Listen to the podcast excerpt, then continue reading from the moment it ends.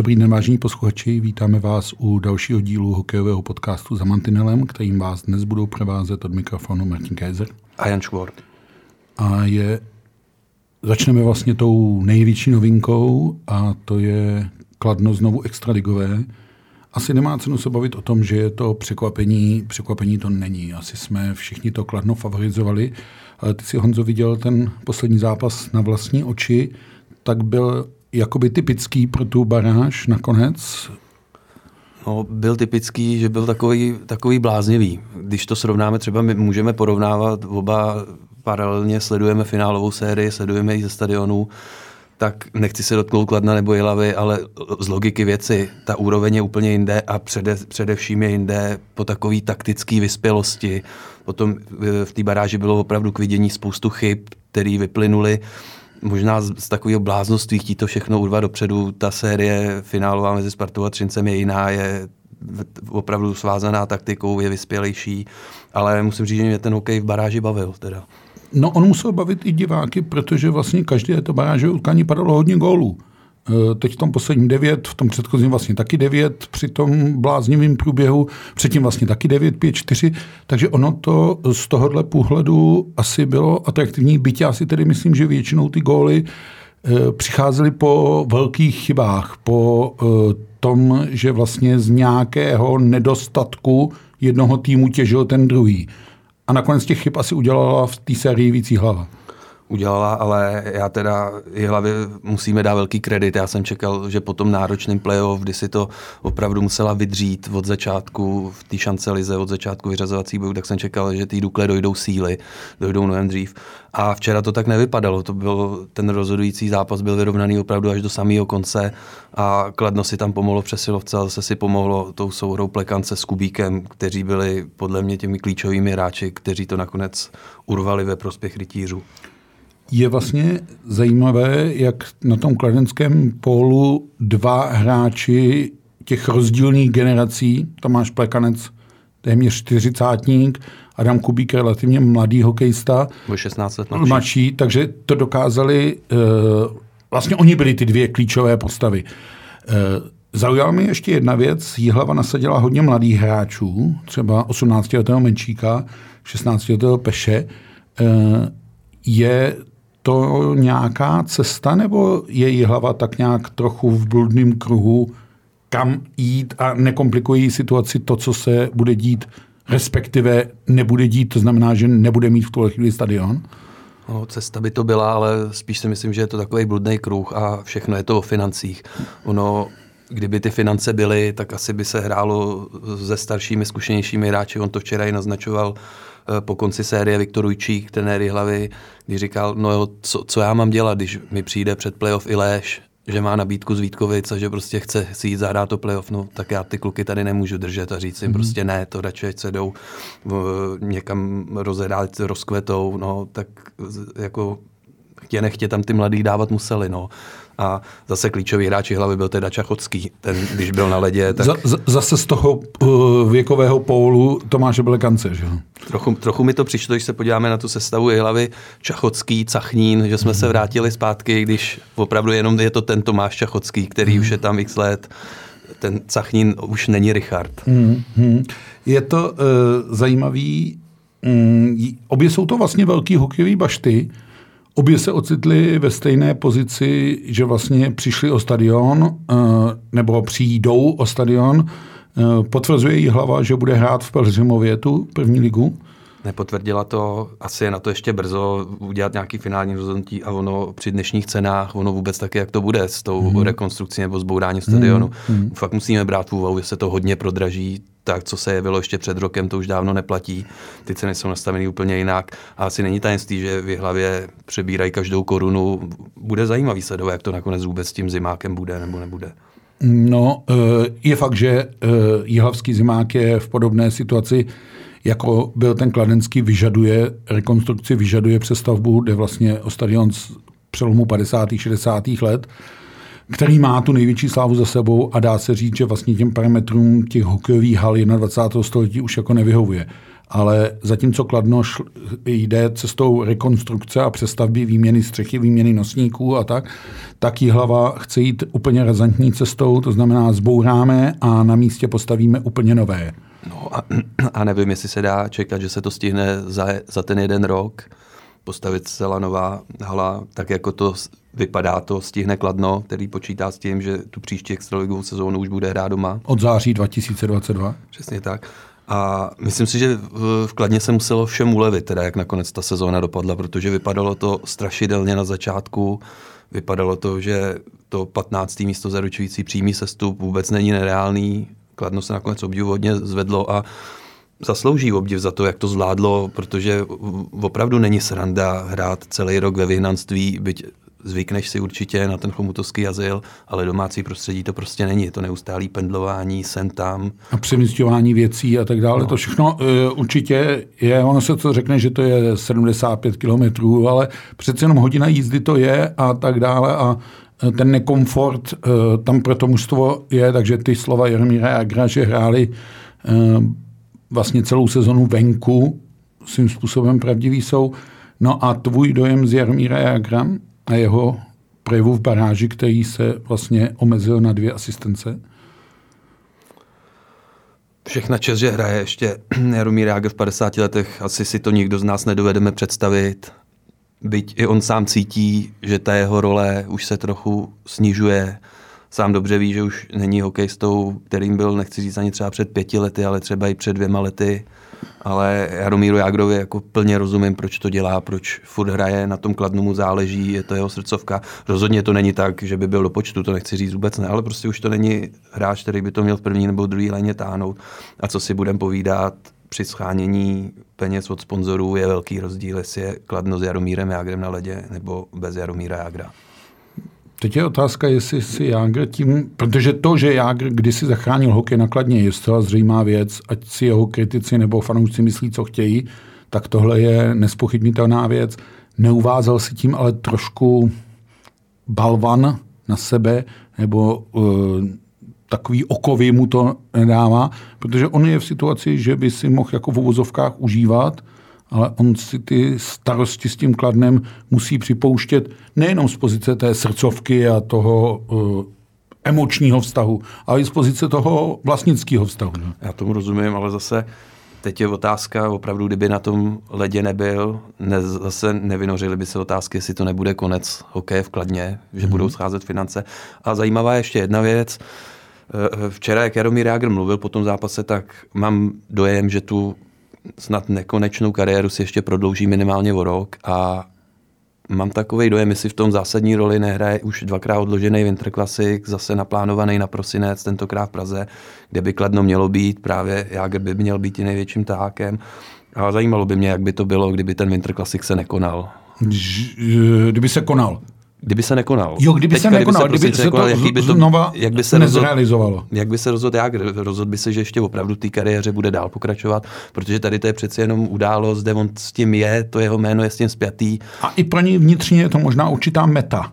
Asi jo, určitě, když to bude jiný, než původně plánovaný, když se to mělo rád na horách, pod hmm. ve svatým Petru, tak bude to jiný, ale i tak to má být velký a bylo by asi divný, kdyby Jaromír Jágr teďka řekl, hele, sorry, ten hokej končím, nebudu tam. Mm, ale uh, role Jaromíra Jagra už se nejenom v baráži, ale myslím v celé sezóně trošku proměnila uh, do takové té mentorské role. Na můj kus je až překvapivé, jak se jakoby Jágrovi líbí uh, v té pozici kauče, mentora, muže na střídačce. No, Myslíš, že to naznačuje, abych tak řekl, kružičkovou cestu? To nevím a asi nevím, myslím si, že to neví ani sám Jaromír Rák teďka, dokud hraje, jestli by pak chtěl dělat trenéra nebo nějakou jinou roli, ale tady o té manažerské roli v týmu svědčí i událost před baráží, kdy Kladno 40 dnů čekalo. 40 dnů čekalo na zápas a nikdo to nezažil do téhle chvíle.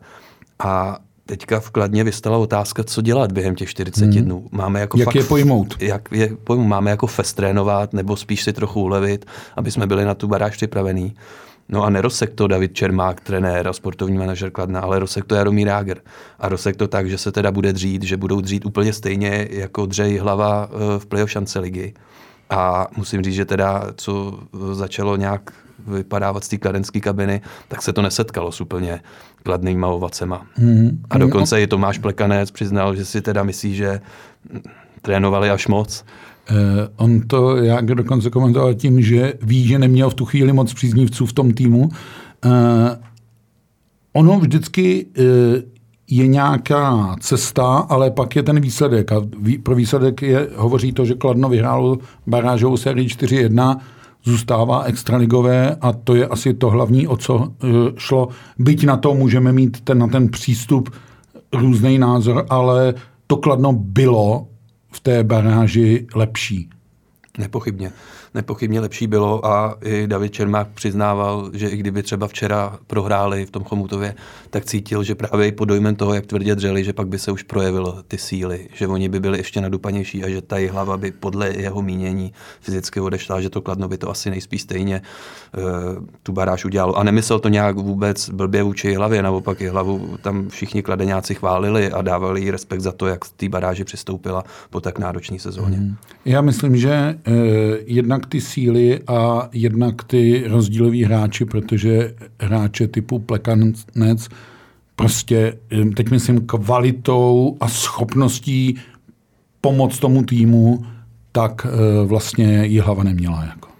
Tady to, Tomáš Plekanec říkal, že hráč jako Jágr tady už asi dlouho nebude, ale já bych to spíš otočil. Já si myslím, že tady dlouho nebude hráč jako je Tomáš Plekanec, protože pardon, ten jeho přínos, to není jenom v bodech, ale to je kluk, který uhraje všechno v defenzívě, který vyhraje všechny klíčové buly. Já jsem na něj včera koukal, on opravdu na oslabení vyhrál každý buly, v přesilovce ty důležitý taky a to je strašná pomoc pro to Kladno. Uh, Jaromír jak o něm mluví jako o možná nejužitečnějším hráči ligy. To je zajímavá věc. My tuhle tu trofej vlastně jako neudělujeme, nebo v hokejových českých kruzích se neuděluje. Uděluje se ten titul e, král extraligy, ale ten logicky vždycky směřuje k tomu někomu, kdo je nahoře. Teoreticky letos se to nabízí pro Filipa Chlapíka, tahle trofej, která se bude udělovat 3. května na gala večeru. Ale e, ta cena nejužitečnějšího hráče nebo nejprospěšnějšího hráče nebo toho, kdo dělá nejvíc pro svůj tým, tam myslím, že by Tomáši Plekanci slušela. Já taky a odlínu teďka od těch, od těch jeho defenzivních schopností a od té univerzálnosti, ale uh, bejt v první desíce kanadského vodování po základní části ze 14. Ze 14. týmu. týmu tabulky, tak jako hmm. Hmm. klobouk dolů. A ona, t- i ta bilance eh, v baráži, byť tam byl ještě produktivnější Adam Kubík, na druhou stranu těžící ze souhry a spolupráce s Tomášem Plekancem.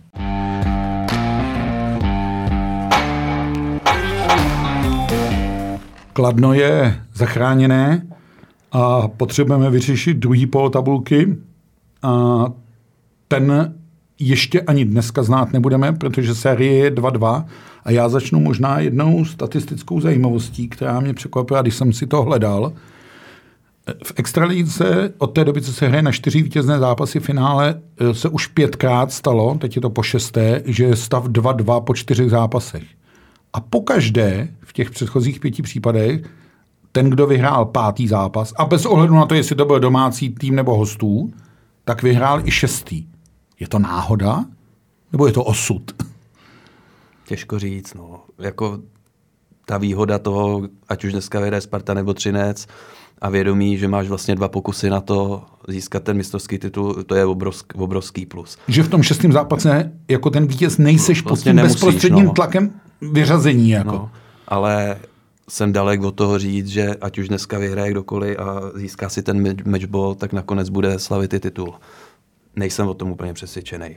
Ta série je opravdu strašně vyrovnaná a asi se shodneme, že tam rozhodují individuální chyby a drobnosti a vlastně po každý jinak. Už ne, neplatí ani žádné pravidlo prvního gólu, vlastně ani neplatí ani to pravidlo, že když Třinec povede, že už to nestratí. Všechno to se už změnilo. Jedna věc je, a to je možná, jak je na tom, kdo se silami nebo s energií, živostí, v tomhle směru maličko Sparta působí nebo působila lépe. Máš proto nějaké vysvětlení? Je živější, je čerstvější? Může být, přitom myslím si, že Třinec by jako taky měl být čerstvý, nevidím tam důvod, proč by nebyl. Já si furt myslím, že ve prospěch Sparty hraje trochu ta větší variabilita těch ofenzivních hráčů, schopnějších v té ofenzivě něco ukázat. I, i kouč Třince Václava Radě po tom čtvrtém zápase němž Třinec vedl na Spartě, ale nakonec to stejně neudržel. Říkal, že mu přijdou nějaký zabržděný ty hráči Třince, že furt si to opakou, apeluje na ně, aby to trochu odvázali, ale že prostě to není ten Třinec té ofenzivě, čeho je schopný a hlavně je problém, že ten Třinec nedovede odehrát celých 60 minut tak, jak by chtěl. Vždycky ho postihnou nějaký výpadky a ta Sparta jich dokázala zatím využít je fakt, že Třinci úplně nefunguje správně ta zbraň nazvaná Martin Ružička, který se ale trochu, bych řekl, trápí nebo hraje zapržděně celý playoff. To není Martin Ružička z té doby největší slávy a tak dále a tak dále. Myslím, že i Petr Vrána trošku zůstává jako eh, tomu útočnému projevu dlužen. Trošku to pak stojí na té eh, léně sourozenců Kovařčíkových a Andreje Nestrašila. Eh, Spartě na druhou stranu chybí ten David Tomášek, to je podle mě zřejmý a patrný.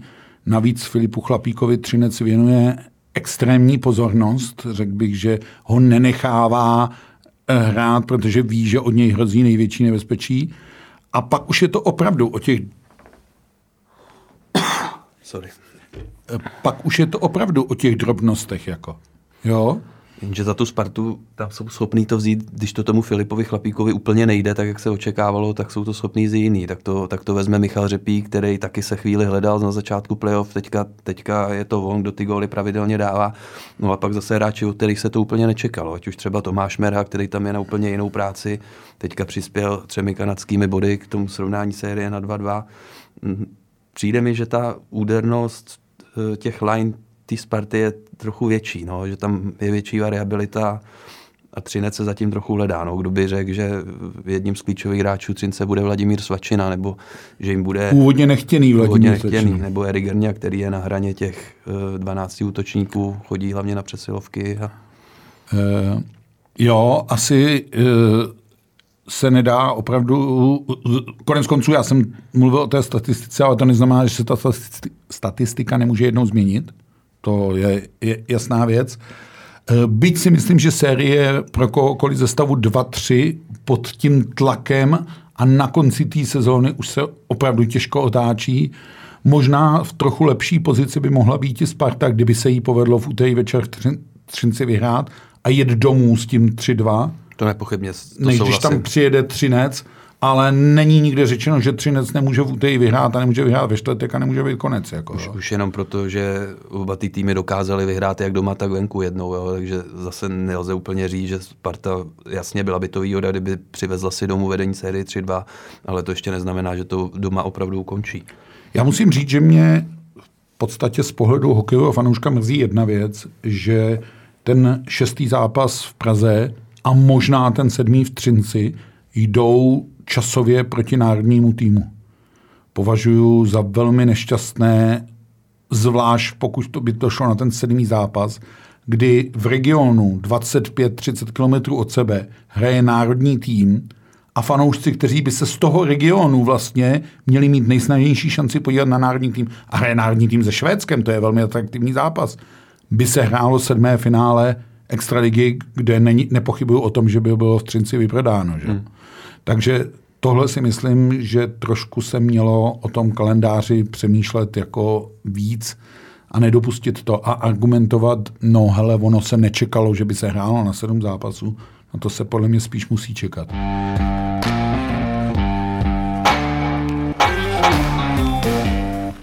No, to je hodně lichý argument, stejně jako se dost dobře dalo čekat, že to finále může hrát Třinec. Kdyby to byla hmm. nějaká kometa tady té sezóny, plácnu třeba Vary, hmm. tak dobře, ale asi ty zodpovědní lidi mohli čekat, že ty oceláři v tom no, finále může ujít. Považuji to za poměrně nešťastný, když se dokáže vykrýt baráž, která by teď se hrála vlastně v lichý dny a finále v sudý dny, tak mně přijde, že ta reprezentace uh, mohla taky reagovat, respektive měla reagovat podle mě ta liga, protože reprezentace těžko při tom nastaveném modelu Eurohockey Tour čtvrtek, sobota, neděle s tím může něco dělat. Hmm. No. Je to opravdu nešťastné, to zrovna vyšlo ještě na turnaj, který se koná u nás. U nás doma, přesně tak. Přesně tak. ono to mezi náma je komplikace i pro reprezentaci, že hráči z Party a Třince, kteří jsou Kari Jalonenem pozorně sledováni, dokonce Kari Jalonen jel osobně se podívat do Třince z ostravského kempu, tak e, na tom turnaji být nemůžou a jejich vlastně zapojení, i kdyby finále skončilo ve čtvrtek, je nejdřív při odletu na švédské hokejové hry příští týden. Jako. No, a to ještě pokud to opravdu půjde dobře, ty hráče by v podstatě neměli žádný volno po takhle hmm. náročné sezóně. A ono, já jsem celkově zvědavý, kolik nakonec e, z těch finalistů se k reprezentaci připojí. Ono nabízí se tam, že by to klidně mohla být desítka hráčů, hmm. ale jako... To asi není reálný číslo. Jako. Bojím se toho hmm. a my nevíme, kolik hráčů hraje, s jakýma zraněníma, a jak před, přes bolest. Tak, jo, no. a... Hmm. Hmm. A e, to je právě ta složitost, tím se dostáváme asi k poslednímu tématu, a to je národní tým, protože mistra tady nevyřešíme a dneska ho rozhodně znát nebudeme a fakt se může stát, že ho nebude znát ani ve čtvrtek. Eh, tak ten národní tým má sice relativně ještě hodně adeptů ve hře, hraje se o titul ve Švédsku, hraje se o titul eh, ve Švýcarsku a všude tam máme adepty reprezentace, ale zase ta představa, že ten tým, který v tuhle chvíli eh, se v Ostravě schází, je úplně mimo ambice účastnit se na mistrovství světa, to myslím, že už není. Jako, jo. No, to není mě. To napadla loňská zkušenost, když si vzpomeneme na Finy, hmm. kteří uh, a jejich trenér Juka Jalonen si dovolil takový luxus, že vůbec uh, pro mistrovství nevzal hráče, který hráli finálovou sérii. Včetně vynikající formě hrající hráčů tehdy mistrovské raumy, že jo? Jasně. A myslím si, že takový luxus si teda uh, jmenovec Juki Jalonena Kary rozhodně nemůže dovolit. Hmm. I, I pod tím, a ty asi bys o té reprezentaci uh, mohl mluvit líp než já, protože přece jenom, a jak už jsi zmiňoval, ta reprezentace dost často jde proti extraligovému playoff a ty si tu reprezentaci viděl mnohem častěji než já, tak uh, asi líp víš, jak to vypadá No, kde nejvíc trápí? Reprezentaci trápí dvě podle mě velké věci. První je koncovka a schopnost, respektive neschopnost dát gól, neschopnost využít přesilovku, to je zatím veliký problém. Mě už se hned na začátku ustavení realizačního týmu říkalo, uh, se moc nelíbí ty věty, Martin Erat je expert na přesilovky, on postaví přesilovky. No, postaví přesilovky, to se dá udělat v klubu, kde máš ty hráče k dispozici celý rok, ale ve chvíli, kdy on staví expert na přesilovky z hráčů, který mu za chvíli zmizí nebo v tom týmu nebudou, tak ono se to staví těžko. Těžko se asi dá předpokládat, že e, když přijede na mistrovství světa Tomáš Hertl a Jakub Rána, že přesilovku bude hrát Jan Hladoník. A teď to ne, není nic proti Honzovi Hladoníkovi, ale je to prostě fakt. Já už jsem si tady nad tím, jsem se pozastavoval, když byl nový realizační tým jmenován a Petr Nedvěd tam říkal, nemějte o to strach, to Martin Eda to zvládne, to on ty přesilovky jako má zvládnutý jako někdo jiný. No, jako na papíře to krásně zvládnutý mhm. mít můžeš, ale ono je to opravdu něco jiného přenést to do praxe navíc za takhle krátký časový úsek. A uh, s neustále se proměňujícím týmem. A to pozor, a to jsme ještě nehráli opravdu proti té hokejové špičce zatím v té mm, přípravě. Mm, uh, ono uh, nejde ani tak o výsledky, ale jestli se ten tým trochu nedotýká už jako limitu hráčských, to znamená schopností těch hráčů, že prostě a jednoduše řečeno už navíc nemají. No, nepochybně to taky bude určitě jedna z příčin a ono jako takový ty řeči, a nechci, aby to vyznělo jak pejorativně fanoušku, dik on je ještě čas. No on ten čas už moc není. Mistrovství světa začíná za dva a půl týdne, ani ne. Hmm. Ten čas opravdu už není. Hmm. Není a ten tým se zas tak úplně strašně moc nezmění. Ano, teď dostal vlastně tři velké ofenzivní injekce, podobě červenky Matěje Stránského a Michala Špačka. No jo, ale velká, velký otazník nám vysí na, trenér, eh, na golmanském postu. Tam to zatím není vůbec jasný, jak to budeme mít. A jeden z těch adeptů startu na mistrovství světa, Petr Kváča, mě zatím moc nepřesvědčuje. No, myslím si, že eh, když použiju ostravskou mluvu, tak to bude eh, Perna Šichta, která národní tým v Ostravě čeká a myslím si, že příští podcast se tomu můžeme eh, výrazně věnovat, protože tam od čtvrtka s kolegou Robertem Sárem, Sárou budeme a budeme sledovat, jak ten národní tým obstojí zejména v těch dvou zápasech s Finama a Švedama, protože třeba finský výběr, tam ty jména zvoní, je tam 17 olympijských vítězů z Pekingu, takže se dá říct, že to je prakticky totožné mužstvo, které vyhrálo olympiádu a to bude teda hodně náročná prověrka. No a ty jsi mluvil o těch třech injekcích, nepochybně to je obrovská spruha, ale zase uvědomme si, že všichni tady ty tři hráči hráli i na únorových olympijských hrách v Pekingu, byť Roman Červenka podle mě patřil k nejlepším, jestli nebyl vůbec nejlepší, no a vzpomeňme si, jak to dopadlo, ta, hmm. ta olympiáda, hmm. takže hmm. ono jako, taky to neznamená, že na jednu luskneme prstem a ono to všechno půjde. Byť, byť to složení trenérského štábu je jiný, než bylo v Pekingu. No, no jako to... pozitivní věci tam jsou, ale že bych uh, skákal kdo ví jak vysoko a říkal, tak to bude jako parádička, to nebude. Myslím si, že nás hmm. čekají těžké dny, týdny v Ostravě, potom ve Stockholmu a pak především v Tampere.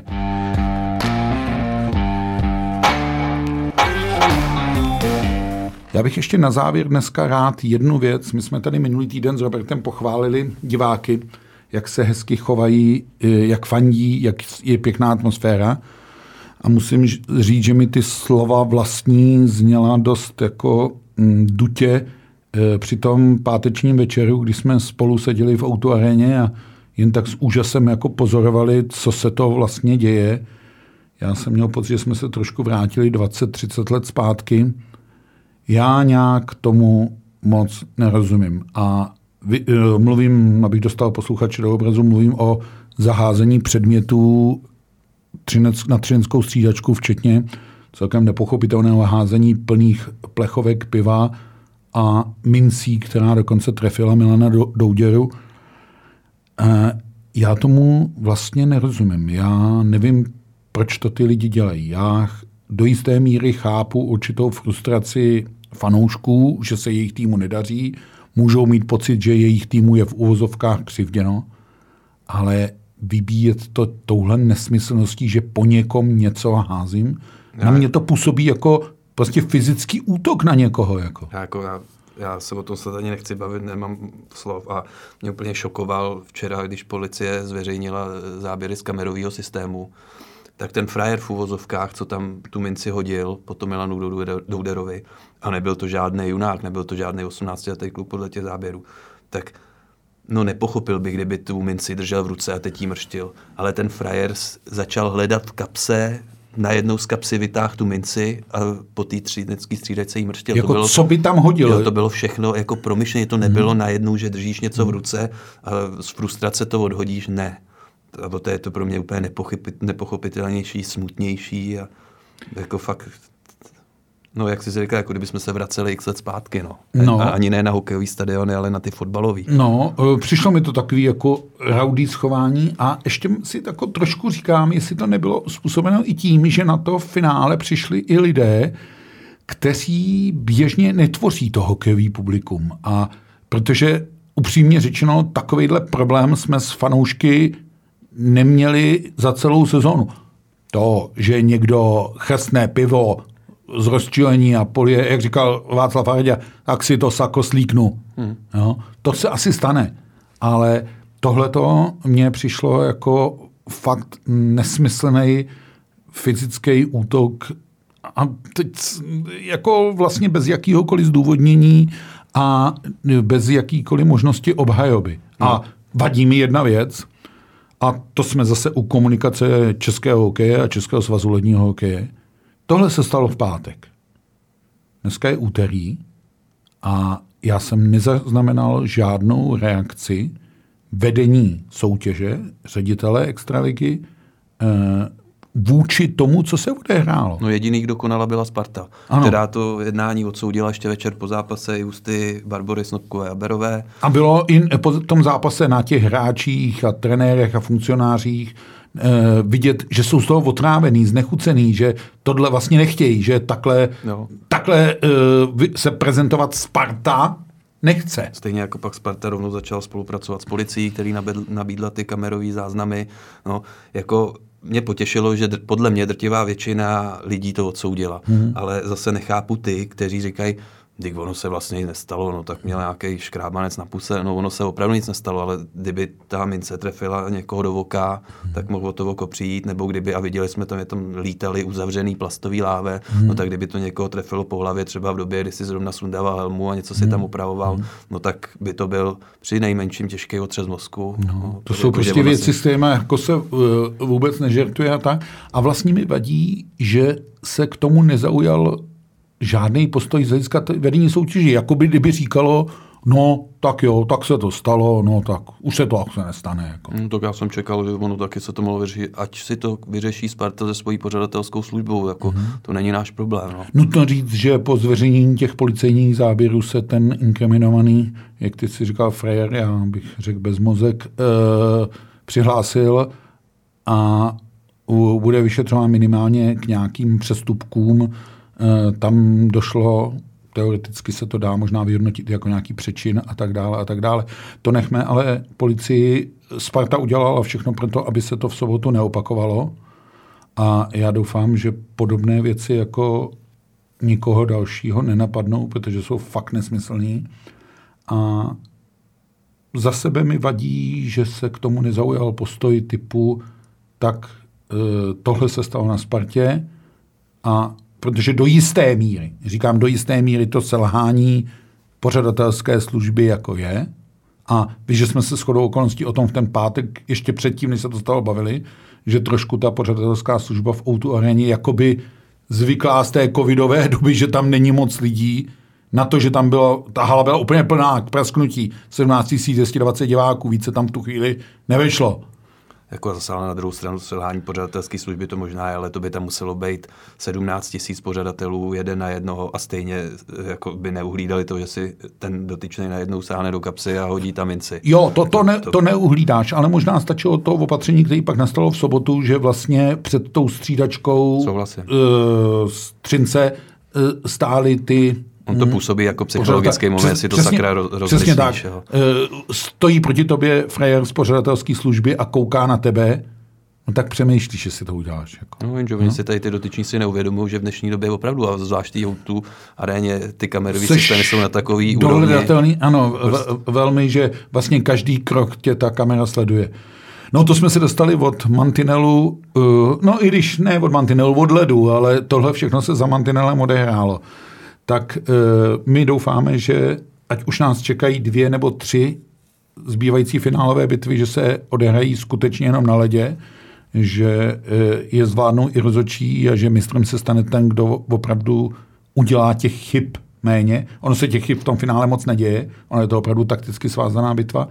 No a budeme asi držet i palce národnímu týmu v Ostravě, protože zejména ty první, dvě zápas, e, první dva zápasy ve čtvrtek ze Švédy a Eh, pardon, ve čtvrtek s Finy a v sobotu se Švédy budou velmi náročnou prověrkou a můžou trošku přidělat vrázky hmm, kariéru. Opravdu tím průbířským kamenem už. No. Hmm, hmm. Takže uvidíme a až tohle všechno skončí, tak tady zase budeme, protože my jsme zatím mantinelem pořád. Eh, pro dnešek se s vámi loučí od mikrofonu Martin Kézer a Jan Škvor. Děkujeme za pozornost.